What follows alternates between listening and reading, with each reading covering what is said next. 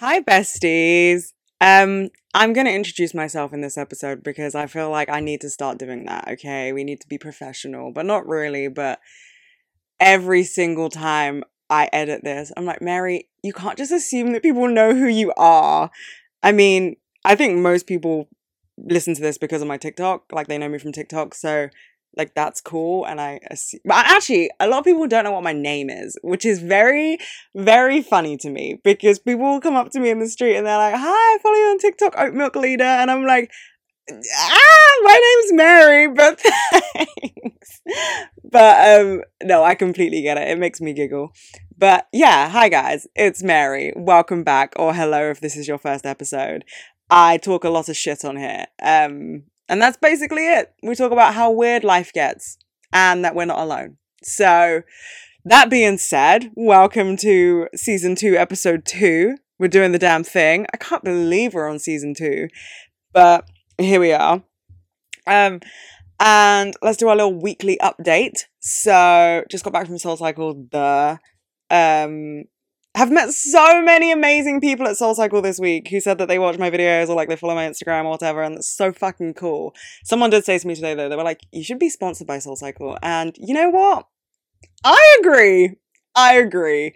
We'll put that one out into the universe and we'll leave it to sit and whoever wants to hear that can hear that. Also, um, I made a video saying that I have four journals filled with like a shit ton of information about the cool places to be in London.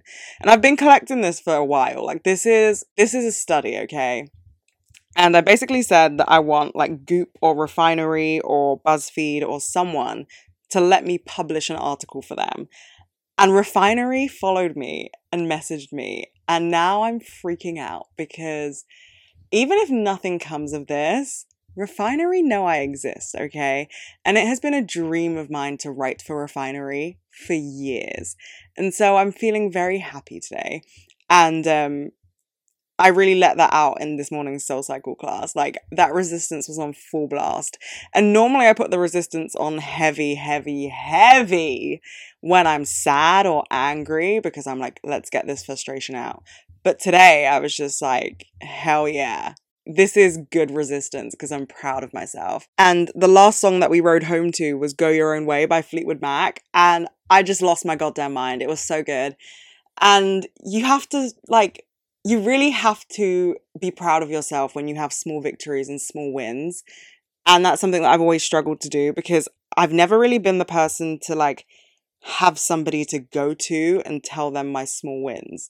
You know, I feel like a lot of people are like, as soon as something good happens to me, I tell my boyfriend, I tell my best friend, I tell this person, I tell that person. Like, I've just never been that person. I always keep things to myself because I don't know how to like express the excitement I have for myself to other people without feeling like I'm being a narcissist.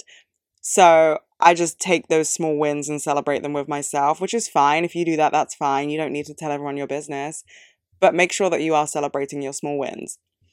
But with that being said, um, not much else has happened this week. I mean, it's only Tuesday, so. Oh no, it's Wednesday. Okay, we are three days into the week. Yeah, not much has happened though. So, yeah, with that being said, uh, let's get into the podcast. So, I actually want to talk about having conversations, right? And I talk a lot about having conversations. In a way, this is a conversation. It's very one sided until you guys hear the episode and message me, but this is a conversation. And I want to use this platform to have the conversations about things that people aren't talking about. And a big thing for me is pay transparency. And I've been talking about this with my dad a lot recently. And we were talking about how in many different countries, it's very normal to speak about how much you get paid. And in Norway, it's like public information. Like everybody can access that information about how much people get paid and how much people pay in taxes. And I was thinking to myself, that's amazing because that helps fight things like the wage gap between genders and ethnicities and religions and all these factors in which most workplaces in the UK and the US discriminate against. That isn't allowed to happen in Norway because the information is just so easily accessible that someone can call you out on your bullshit and say, hey, this person's doing the exact same job as me and being paid more. I want a pay rise, which makes sense. Like, you should be entitled to that. And it is a very UK US thing to just not speak about how much you get paid. And like, it seems to be this taboo topic that, you know, you shouldn't ever tell anyone how much you make. But I've always found that very weird. And maybe it is because I've never had a real job, but I've never understood why co-workers don't discuss their pay because one, it makes it really difficult for people to understand their value in a workplace. And what I mean by that is say for example you're a postgrad student and someone offers you like 8 pounds an hour for a job you don't know what anybody else is making. You don't know what any other postgrad made because nobody's talking about it. So you accept it. And it comes with naivety, but that naivety comes from the fact that no one's having that discussion. So I'm um, on the one hand, we are to blame because we are society, but also you're not to blame because you didn't know. You didn't know better. And I don't know. I don't know why this has been bugging me so much recently. Uh, maybe it's like now that I'm in a position where I can negotiate how much people pay me that it's starting to like live in my mind rent free. But I just think that transparency with all things should be something that we strive to achieve. And this is the same with mental health and periods and hemorrhoids and IBS and all these things that people have kind of stigmatized and made it seem like a bad thing to talk about. Those are the things that we actually need to discuss. And I think the biggest, biggest, biggest thing for me in terms of transparency with health is PMDD. So if you don't know, PMDD stands for premenstrual dysphoric disorder. That was a mouthful. I mean, it wasn't, but my brain is. Blah. Um, but yeah, that's what it stands for. And it basically, in a very, very basic way, I'm going to describe this. I'm not a doctor. Please Google it if you're interested. But it's basically extreme depression when you're on your period. And there's a lot more to it than that, but that's in its most basic sense. And, it, you know, people get really bad pains and all this stuff. And it's very, very similar to the conversation surrounding PCOS. Because people don't speak about these things, because people look down on talking about periods, a lot of women think that that's normal. And I know I've mentioned this before, so I don't mean to sound like a broken record, but it's just something that is very, very like deep in my mind consistently because periods aren't meant to be painful. Plot twist. They're actually not meant to be painful. They're meant to just happen and then you get on with your day. But that's not the case for so many women. But because people are not talking about that, people aren't talking about the fact that periods aren't meant to be painful. And the medical institution in itself, like as a whole, doesn't even fund like gynecology and hormone research as well as it should. And it just kind of encourages this narrative in society that we don't talk about these things. And we need to talk about the uncomfortable things. I mean, I don't think that periods should be an uncomfortable topic. You see people like shiver when you say the word period or PMS or talk about blood. But you wouldn't be here if it wasn't for a period, you know? Like your existence wouldn't be a thing if your mother didn't have a period. I mean, there are exceptions to that rule, obviously. But for the most part, periods are the reason that you can be a human being. And periods are also a sign of an amazing thing. Like your body is great. You know, like there's nothing to be embarrassed about when it comes to periods. And even the amount of times I'm saying period in this podcast, and we're what, like a minute in, I know that if this podcast was like broadcasted to the world, there would be so many people who would look down on the fact that I'm talking about periods so openly. And I think that in itself is a really big issue because there are so many like there are so many issues surrounding periods and hormone health that people are so unaware of because nobody's willing to talk about it. If you are interested, there's a book called Period Power, which is amazing. It's a phenomenal read. It's very insightful and it tells you a lot of what you need to know about your period. And we're not really taught about periods in school. I mean, I remember my um my sex ed class. I I, mm, I went to a Catholic school I went to two Catholic schools, so my sex ed is not the sex ed that everybody else got. But I remember in like year six, or what are you, like 10, we had this um this sex ed class on like how to put a tampon in.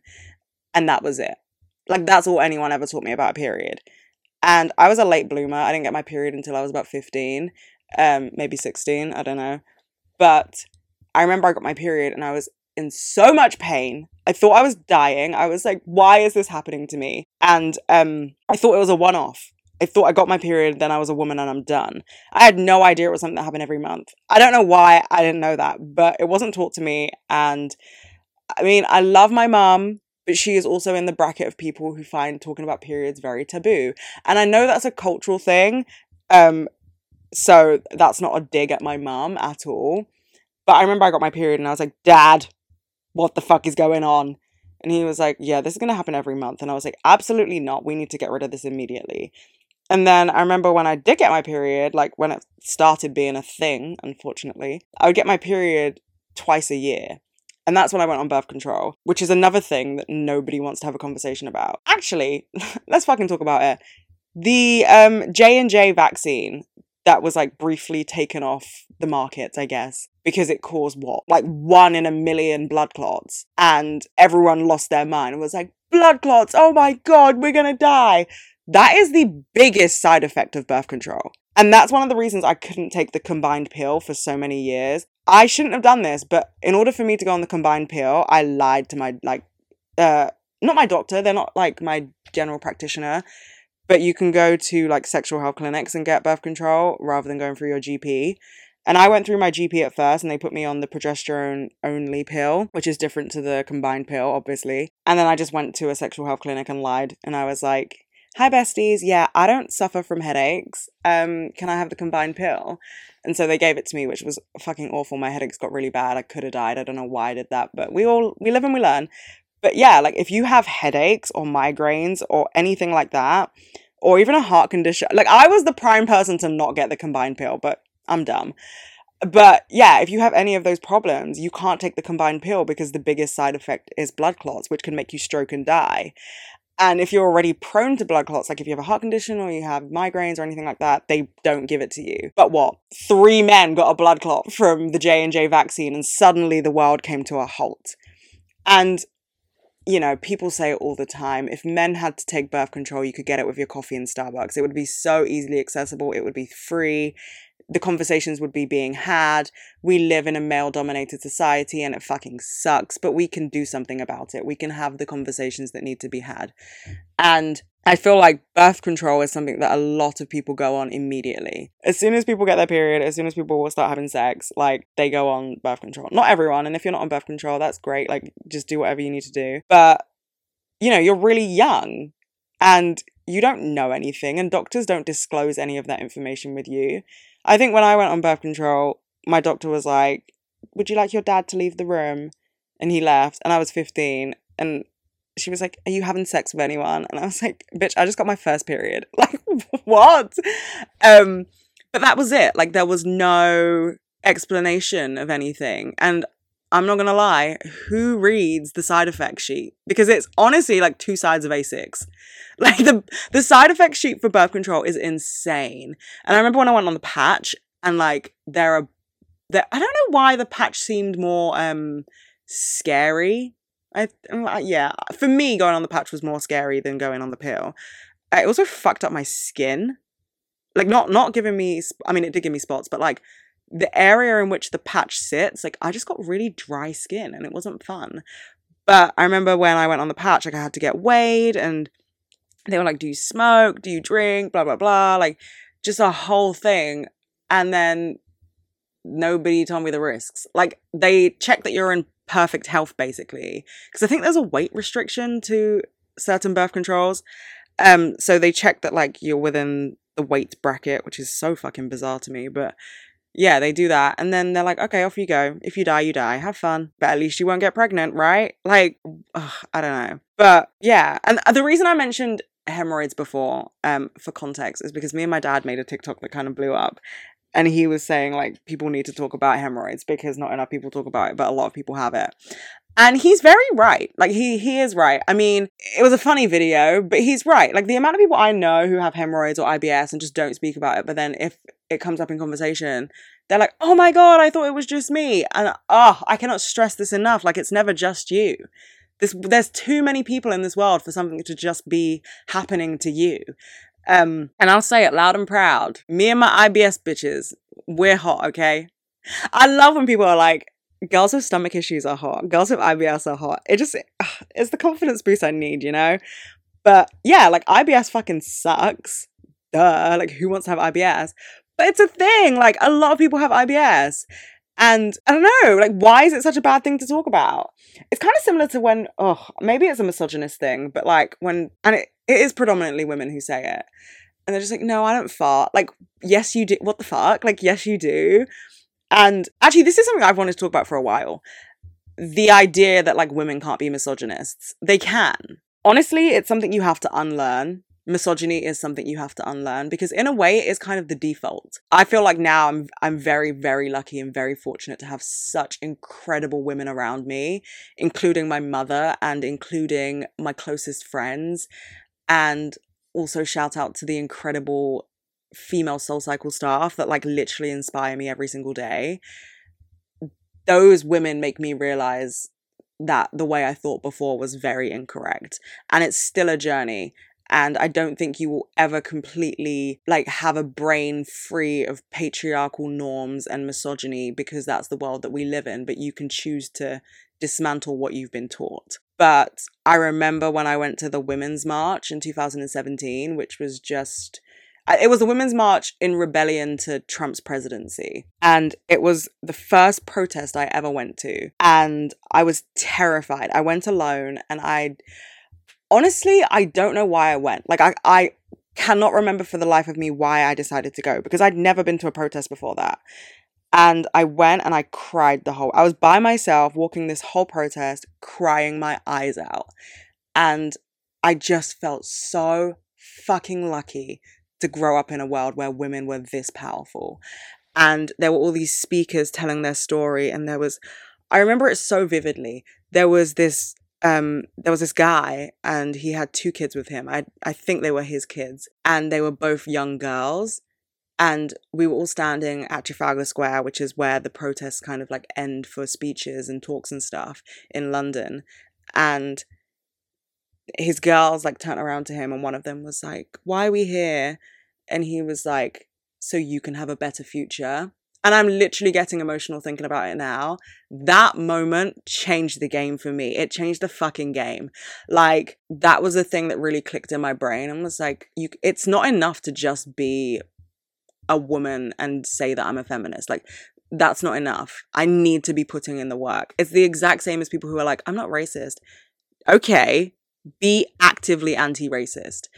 And that's the same with feminism. Like actively be a radical feminist, actively be an intersectional feminist.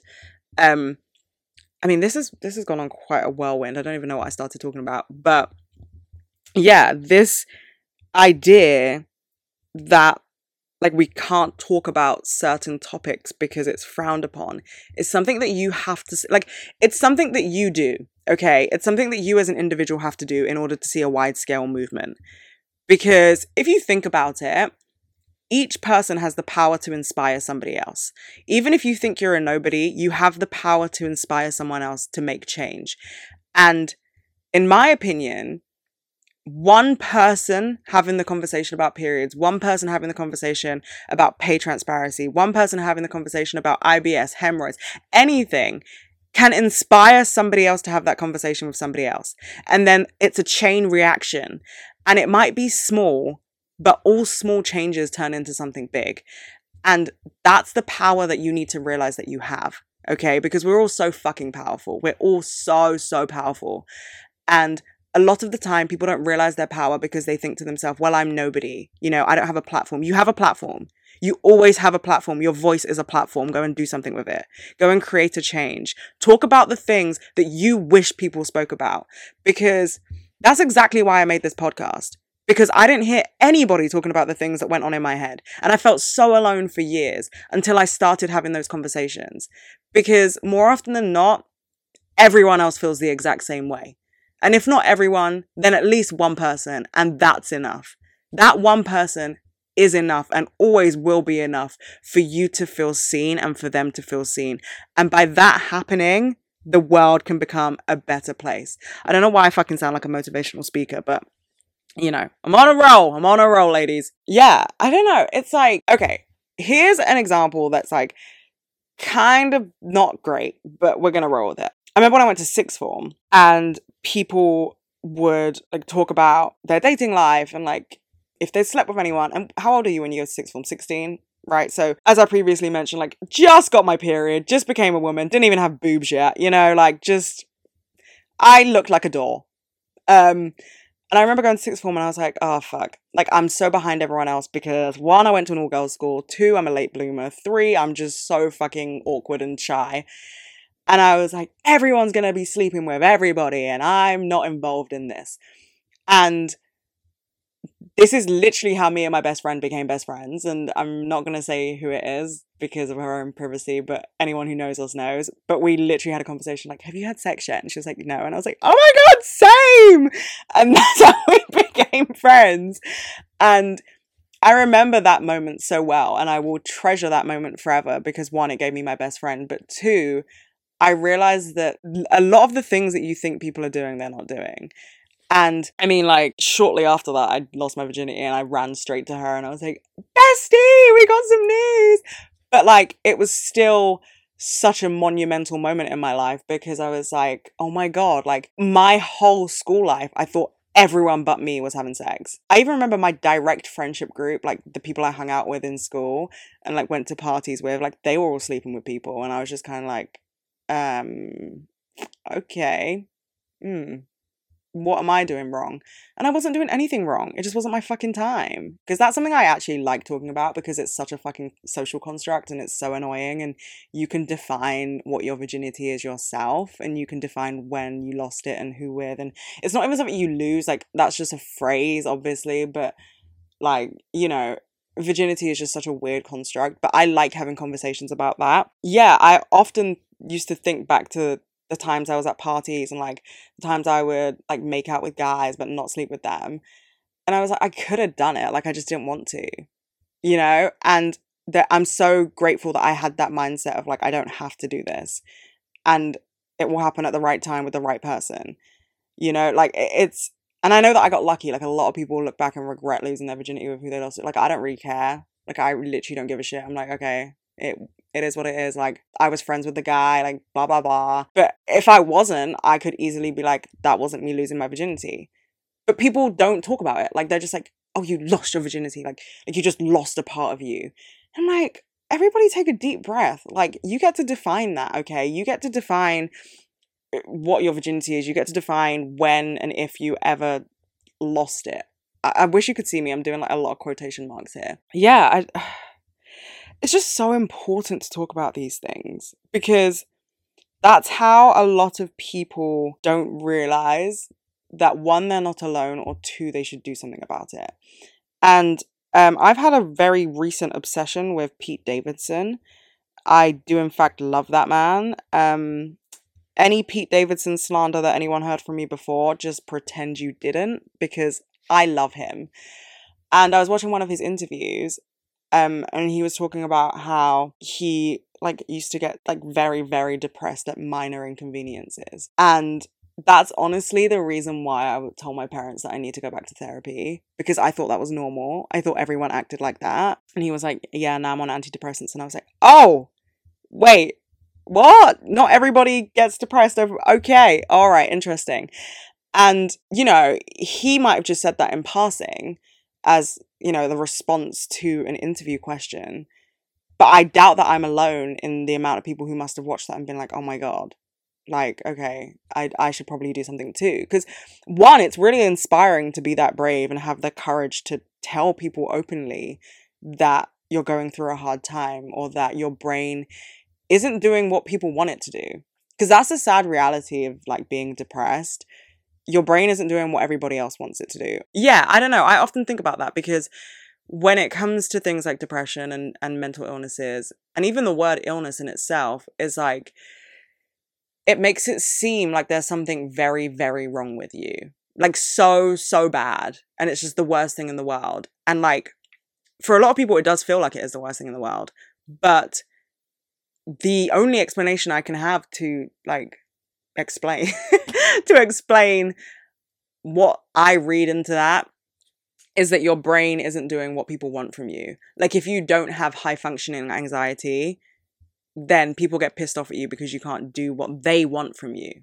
You know, like you want to do it too, but your body isn't allowing you and then everyone else gets angry so it's kind of like you're living in this whole simulation of failing to meet people's expectations which doesn't even help the situation but um yeah sorry i keep going on these tangents but yeah pete davidson's video where he was talking about this was just so inspiring because like so many more people should should talk about this like if you have a voice talk about it and i love when I know people who are so open about their mental health. And obviously, you don't have to be.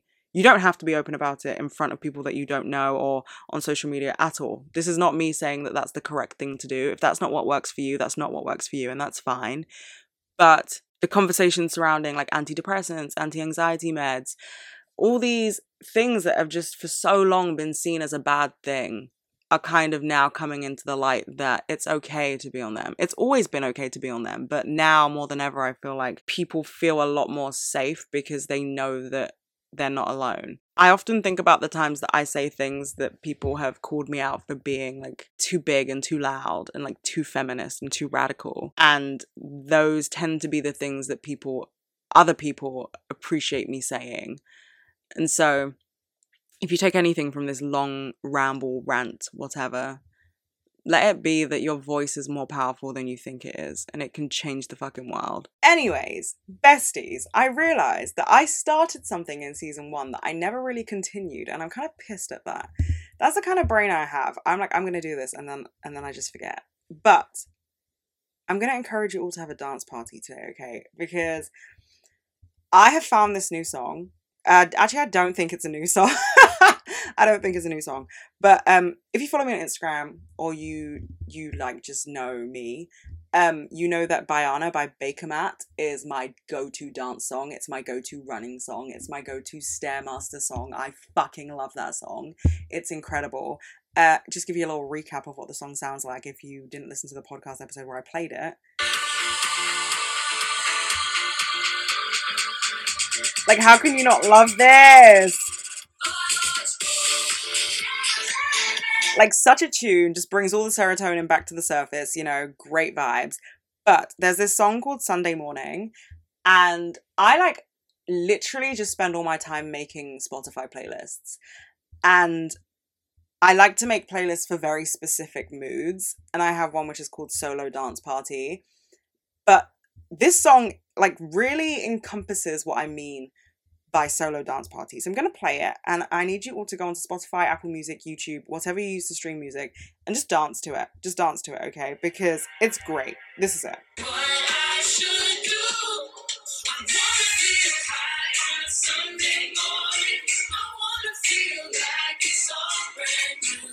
Like, how does that not make you smile? It's just a phenomenal song. And you know, I get this whole dance it out philosophy from Grey's Anatomy. Duh. Anyone who's watched it knows that's Meredith and Cristina's thing. But honestly, dancing every single day makes me so happy. And like, you don't need to dance like properly. Like, I'm not whipping out my pointe shoes and like getting my tap shoes on or doing a step ball change or whatever. Like, I'm literally just jumping in the air, fist pumping, and like throwing a whip and a nae nae in there for old time's sake. but yeah, like it's just uh, I don't know. Do it to celebrate the small wins. Do it to dance out some sadness. Do it just to remind yourself that you can. I don't know. I just needed to say that because I just love dancing it out. Like it's just such a good feeling. And I remember in a few episodes last season, I was like, I'm gonna give you a song to dance to, and then I just kind of stopped because I'm dumb. But yeah, I'm not gonna make a promise that I'm gonna do that every episode because I probably won't. But that's today's recommendation. Okay. Oh, I didn't even tell you what the name of it is. It's called Sunday Morning by Matoma. I think I'm pronouncing that correctly. Um, I'll leave a link to my solo Happy Dances playlist in the. Is it called footnotes? No, that's an essay. Um, show notes. That's it. Uh, whatever is down below, I'll leave a link to it there. And my Instagram. Go and follow me on Instagram. I always put my music on Instagram. But not my music because girlie cannot sing to save her fucking life. Which is so funny to me because I grew up in musical theatre and I've done so many solo performances. And then one day I was just like, why did I do all those solo performances when I can't sing? But I'm going to be real with you. I'm going to be very real with you. I think I only have a voice for musical theatre. And that might sound strange because it's normally like the other way around. Like you have a voice for pop, but not musical theatre because musical theatre is difficult. Um, but for some reason, I just I can't sing like pop songs. They just sound awful. But give me a musical number to belt, and my voice will make some. It'll make some points. They won't be great points, but points will be made. Okay.